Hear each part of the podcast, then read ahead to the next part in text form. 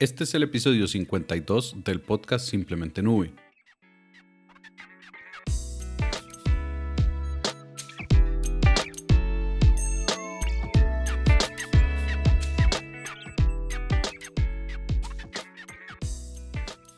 Bienvenidos nuevamente acá al podcast donde exploramos los servicios de nube, sus beneficios y red. Y hoy estaremos conversando acerca de una solución de esas poco conocidas pero muy potentes, y se trata de cómo entregar video desde Amazon Web Services. Muchas veces existen soluciones preconfiguradas dentro de los proveedores de nube, en este caso estamos hablando de Amazon Web Services, que son una forma rápida de completar una solución muy amplia y en este caso estamos hablando del video bajo demanda en Amazon Web Services o simplemente de entrega de video bajo demanda. ¿De dónde sale esta necesidad? ¿De qué se trata esto de video bajo demanda? Es, el video bajo demanda es una forma de llamarle, por así decirlo, a la entrega de video, del video que consumimos generalmente cuando vemos algo a través de la computadora, un video a través de la computadora, a través del teléfono. Hay dos grandes grupos acá Habrá algunos intermedios, pero a grandes rasgos hay dos grupos. Es el streaming en directo y el video bajo demanda. El streaming en directo es cuando empezamos a emitir algo, o sea un video, un episodio, un noticiero, un, un webinar, eh, lo que estemos transmitiendo. Cuando la persona se une a este streaming, puede ver lo que está sucediendo, pero si no se une, se perdió el streaming. Eso quiere decir que el streaming está sucediendo en tiempo real mientras que el video bajo demanda es aquel que nosotros podemos ir a ver cuando tengamos tiempo, cuando queramos verlo. En el caso de un webinar, generalmente los webinars se graban, tienen un streaming en directo el día que se, que se están emitiendo y generalmente se guardan, se graban y se guardan y después la gente va y consume esos servicios o va y ve el video porque no pudo ver el streaming en directo. Entonces, ese tipo de solución se llama video bajo demanda. Imaginemos nosotros que estamos en el caso hipotético de que nosotros hacemos dos, tres, cuatro webinars por, por mes, no sé, por mes, por año, y queremos que esos webinars, después de que se emitan, estén guardados en una solución donde la gente pueda irlos a ver. Pues lo más sencillo es guardar este video, llevarlo a algún lugar donde almacenarlo y después que la gente lo vaya a buscar. Eso es relativamente sencillo. Cuando nosotros hablamos de video bajo demanda, también en el caso de streaming, nos tenemos que enfrentar a un reto en este tipo de entrega de video y es la calidad de la conexión que tiene la persona que está viendo el video. Porque habrá, habrá, habrá personas que tienen muy buena conexión a Internet, habrá otros que, que en ese momento están experimentando algún problema, que si yo saturación o tienen, si están desde el teléfono móvil, tienen poca cobertura, hay poco wifi, eh, están en una zona de, de baja transmisión de datos, entonces podríamos llamarle así. ¿Y qué es lo que pasa? Que entonces si dejamos un solo video con muy alta calidad, que sé yo, si grabamos este webinar y lo dejamos a 1080 o alguna calidad superior, la gente cuando va a abrirlo y tiene una mala conexión, el video se queda cargando ahí, se queda cargando. Y una vez que empieza a correr un poco, ya después se nos paraliza, se nos empieza a pegar porque otra vez tiene que quedarse cargando. Entonces esto que vemos 10 segundos de video se detiene. Vemos otros 15 segundos de video, se vuelve a detener. Eh, tenemos que esperar 30 segundos. Este estar constantemente interrumpiendo la transmisión del video es muy molesto. Entonces, desde hace bastantes años inventó para este video bajo demanda eh, entregar este video a través de ciertos bitrate y de cierta calidad que va disminuyendo de acuerdo a los problemas que tengamos de internet. En ese caso, si tengo una muy buena conexión, entonces la calidad del video que me llega es muy buena. Es un video que voy a ver con mucha definición y probablemente es la calidad óptima del video. Pero si ahí voy bajando y tengo menor calidad de internet, entonces lo que pasa es que me van enviando una calidad de video menor. Y, voy obteniendo bitrate diferentes. La, el, ese flujo de video que me está llegando al dispositivo, sea la computadora, un teléfono, una tablet, ya es de menor calidad y yo empiezo a ver como que el video es de menor calidad, pero tengo el beneficio de que no se me detiene el video. Y si es solo temporal, o sea, durante, qué sé yo, si el video dura 10 minutos y yo durante 3 minutos tuve un problema de, conexión a internet, entonces durante esos 3 minutos vi el, el, video, lo seguí viendo a una baja resolución o a una baja tasa de, de, de, bitrate, pero después de esos 3 minutos se me arregló la conexión a internet, pues el resto del video lo pude ver ya con la calidad que debería ser. Ese tipo de soluciones es lo que se llama hacer video video bajo demanda de acuerdo a la, calidad que se pueda encontrar en eh, los dispositivos. Esta tarea, esta tarea de, documentar o esta tarea de, saber que también está la conexión generalmente se tiene que hacer en los dos extremos.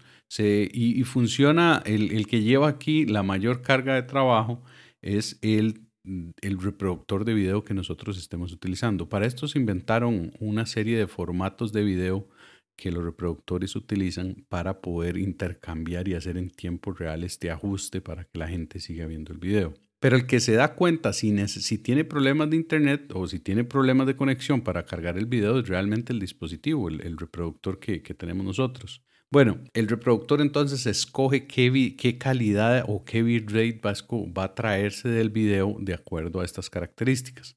Entonces, ya metiéndonos, ya hablando, ya hablamos bastante de cómo funciona este video bajo demanda. Entonces, ¿cómo hacemos esto? Imaginemos que nosotros grabamos el webinar. Entonces, hablando de servicios de Amazon Web Services, vamos a subir ese servicio, vamos a subir ese video a Amazon S3, que es el servicio de almacenamiento famosísimo de Amazon. Entonces ahí lo tenemos. Después les voy a dejar en las notas del programa esto porque esto es un template, es una función que ustedes pueden implementar si quieren. Eh, se los dejo en las notas del episodio. Entonces, después, ¿qué es lo que hace? ¿Qué es lo que podemos hacer ahí que ya está preconfigurado? Metemos uno, un servicio que se llama Step Functions de, de AWS que básicamente Step Functions es como hacer un diagrama visual, como que nosotros agarremos y empecemos a crear un diagrama de flujo que tiene un inicio y tiene un final y una serie de pasos intermedios. Y en ese diagrama vamos construyendo qué queremos hacer con diferentes servicios de Amazon. Este servicio es muy potente, Step Functions, porque nos permite ver de una manera visual cómo podemos integrar varios servicios de Amazon. Eh, les recomiendo que, que les que lo revisen. Probablemente vamos a hacer un episodio más adelante específicamente de este, de este servicio, Step Functions, que, es muy potente. Pero bueno, el servicio que vamos a utilizar acá principalmente es Step Functions y eh, AWS Elemental. Este Functions entonces va y lee dentro de los buckets de S3 las características del video que acabamos de subir. Nosotros subimos un video S3, un MP4, qué sé yo, que, grabo, que subimos ahí. Pero en el video viene cierta metadata. La metadata dice mm, cuándo fue grabado, qué calidad de, de, video es, si es a 720, si es a 1080, eh, qué bitrate tiene. Eh, tiene una serie de metadata ese video por atrás que, que le da información de qué es lo que en sí eh, contiene ese video. Entonces, este servicio de este Functions lee esa metadata con, una, con Lambda, que es el servicio de serverless, de funciones serverless de AWS. Entonces, utiliza Lambda para leer esos servicios, para leer esa metadata y después guarda esa metadata en DynamoDB. ¿Y por qué la guarda en DynamoDB? Porque se va a ocupar más adelante. Guarda la metadata de ese video más adelante. Después, con otro servicio igual de, de, AWS Lambda y otra, otro paso, porque este functions, la idea es que se divide en pasos. Entonces, otro paso sería ya procesar el video. ¿Y qué es lo que queremos procesarle? Bueno, vamos a utilizar para esto un servicio que se llama Elemental Media Converter. Y este lo que hace es agarrar ese video. Imaginemos que el webinar se grabó a, a 1080 a 60 frames por segundo y otra cantidad de ajustes de video y quedamos con un video bastante pesado. Entonces Media Converter empieza a hacer versiones más pequeñas, más livianas, de menor bitrate de este video como tal. Empieza a hacer versiones de 540, 720, 1080 en diferentes configuraciones. Va, a pasar dos cosas que ustedes van a ver. Podemos...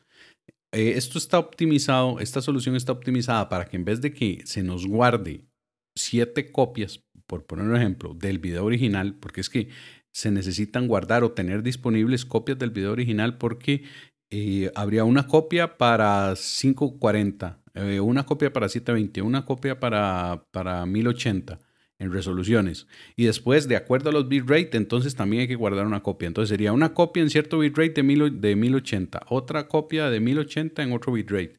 Y eso nos deja con un montón de archivos. Por supuesto que es funcional para la gente que va a ver el video, pero para nosotros que lo estamos almacenando, pues eso nos deja muchísimo, con muchísimos videos guardados ahí. Entonces, esta misma solución optimiza eso en el siguiente paso, en el de publicación, y en el, en el, paso que sigue de Step Functions, eh, ahora lo que hacemos es llevarnos de nuevo ya los videos que ya convertimos, agarramos el original, lo convertimos y lo pasamos a S3 nuevamente, porque agarramos un video, eh, lo procesamos y de salida van a salir varios videos de diferentes calidades, pero tenemos que almacenarlos en algún lado. Entonces lo volvemos a almacenar en S3. Este servicio publicar lo vuelve a almacenar en S3 y envía, eh, está utilizando en paralelo Simple Notification Service, este servicio que lo que hace es que nos envía notificaciones acerca de ciertos procesos en Amazon. Entonces ya en este proceso de publicación nos envía un, un correo, nos envía un mensaje diciendo, bueno, ya se procesaron, se procesó su video, ya están todos, ahora se va a guardar en S3, ya está disponible y nos manda una URL donde consumir este recurso. Monitorear que todo esto suceda se hace con el servicio de Amazon CloudWatch. Este CloudWatch es el, el, servicio de monitoreo que puede sacar mensajerías y logs de todos los servicios de Amazon. Entonces también participa ahí. Ahora, ya, ya, ya procesamos el video, ya lo guardamos, ahora tenemos que entregarlo. ¿Cómo vamos a hacer para entregar este video? Dentro de la solución también está contemplada ya en esta última parte, que voy a recapitular un, par de pasos más atrás. Entonces, primero subimos el video a S3, después lo, lo tomamos, lo procesamos, lo convertimos en varias copias y después lo volvemos a guardar en S3. Pero en todo esto que acabamos de hacer, no, hemos, no le hemos dado al usuario o no le hemos entregado una forma de que pueda acceder a esos videos. ¿Y cómo hacemos esto? Bueno, la forma más sencilla es a través de CloudFront. CloudFront es el servicio de red de contenido, de, de red de distribución de contenido de Amazon y que puede leer los videos que acabamos de dejar en Amazon S3. Entonces, CloudFront va a ir a tomar esos videos, pero aquí hay un servicio muy interesante también que, entra en escena a la hora de entregar los videos y es el AWS Elemental Media Package. Este servicio lo que hace es que nosotros en vez de tener que guardar muchos videos, esto es eh, basándonos, esto lo hicimos antes, pero en vez de tener que guardar 10 copias de acuerdo a las resoluciones y de acuerdo al bitrate de los videos, guardamos solo un archivo macro y este archivo lo que trae por dentro, al final de cuentas, es un montón de pequeñas transcodificaciones de este proceso anterior.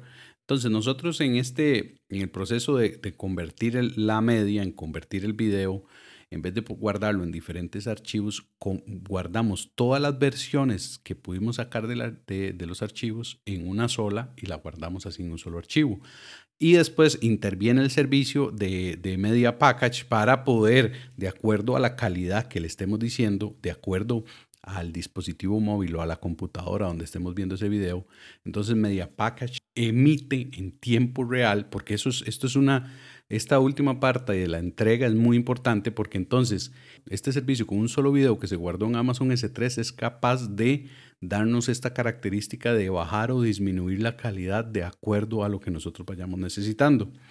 Entonces, recapitulando todo el proceso, guardamos el video en Amazon S3, lo procesamos, lo leímos, lo convertimos en, un, en otro formato completamente diferente que es capaz de manejar estas tasas de, transferencia del video hacia los dispositivos. Lo volvimos a guardar en S3 y después lo publicamos a través de CloudFront. Y CloudFront cuando lee el video lo, lo convierte o utiliza el servicio de Media Package también para modular este tipo de transmisión que vamos a tener. Bueno, esta solución es, eh, tiene bastantes componentes, es una solución que se van a encontrar que tiene bastantes componentes y van al link que les voy a dejar. Pero hay algo muy importante acá, es que son soluciones muy potentes que involucran diferentes servicios de Amazon, casi todos son serverless, entonces vamos a tener que pagar poquísimo por esto, porque es que los, los servicios serverless se, se paga por cada vez que lo usemos.